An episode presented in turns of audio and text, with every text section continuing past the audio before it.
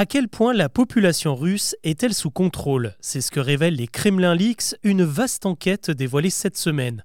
On y découvre les moyens colossaux déployés par Vladimir Poutine pour assurer sa réélection en mars prochain.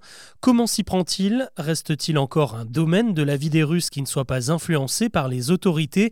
Avant d'aborder les autres infos du jour, c'est le sujet principal qu'on explore ensemble. Bonjour à toutes et à tous et bienvenue dans Actu, le podcast qui vous propose un récap quotidien de en moins de 7 minutes. C'est parti c'est vrai qu'on décrit régulièrement la Russie comme un État verrouillé et où la contestation n'a pas sa place. Pour y parvenir, le Kremlin a plusieurs outils à sa disposition. Il y a la répression, on l'a vu avec la mort de nombreux opposants comme celle d'Alexei Navalny, et puis il y a la propagande qui distille en permanence des messages en faveur de Vladimir Poutine. Ce lundi, le site d'information estonien Delphi a publié une grande enquête menée avec plusieurs médias européens sur des documents ultra confidentiels qui ont fuité des bureaux de Moscou.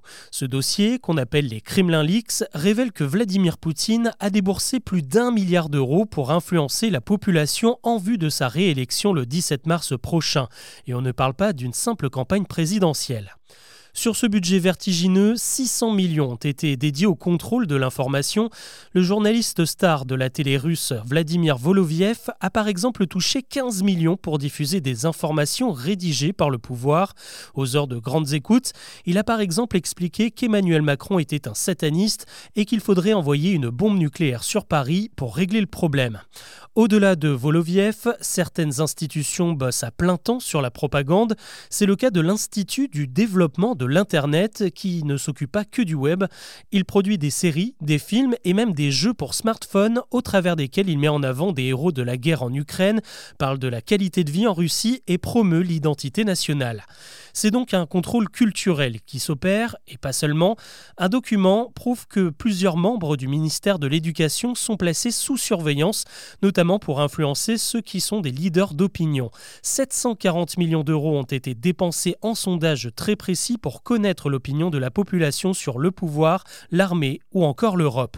Enfin, ces Kremlin Leaks révèlent le budget accordé au contrôle d'Internet, 90 millions d'euros déployés pour intercepter toutes les informations, les photos ou les vidéos qui proviennent du front ukrainien et qui pourraient ternir l'image de l'armée russe. L'actu aujourd'hui, c'est aussi une étape cruciale pour l'inscription de l'IVG dans la Constitution. Après le feu vert des députés, c'est au tour des sénateurs de se prononcer sur ce texte ce mercredi. Le résultat doit tomber dans la soirée, on en reparlera donc plus largement demain. En cas d'adoption, les choses pourraient en tout cas aller très vite, car pour modifier la Constitution, il faut que les députés et les sénateurs se réunissent en congrès. Ils pourraient être convoqués dès la semaine prochaine. Un autre vote prévu ce mercredi, c'est l'obligation de passer une visite médicale tous les 15 ans pour conserver son permis de conduire. Le texte a été euh, proposé par une députée française au Parlement européen, mais il a été rejeté. C'est donc à chaque État de décider s'il veut imposer cette règle dans son pays. Elle est déjà en vigueur en Italie et au Portugal notamment.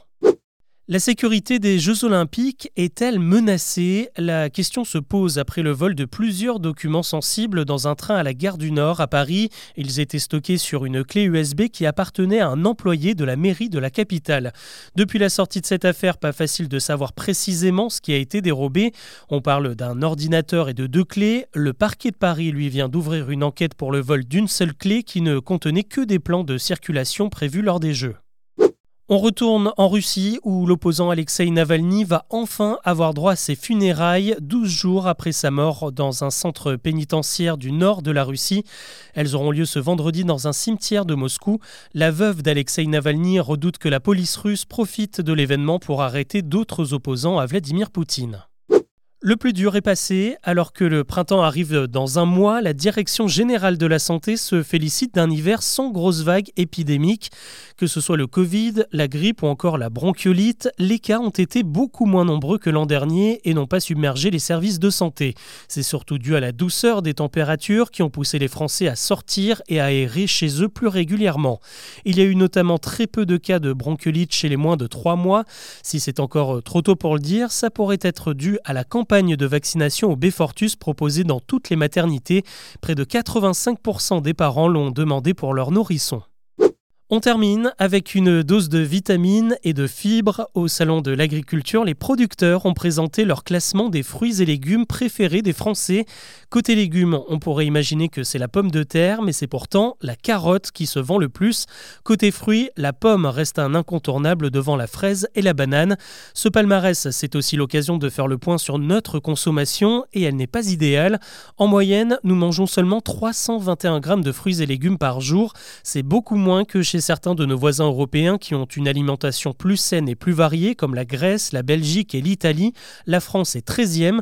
Sur l'année, nous mangeons 155 kg de fruits et légumes, c'est 22 kg de moins qu'il y a 3 ans. Selon les consommateurs, l'inflation en est en grande partie responsable. Voilà ce que je vous propose de retenir de l'actu aujourd'hui. On se retrouve demain pour un nouveau récap.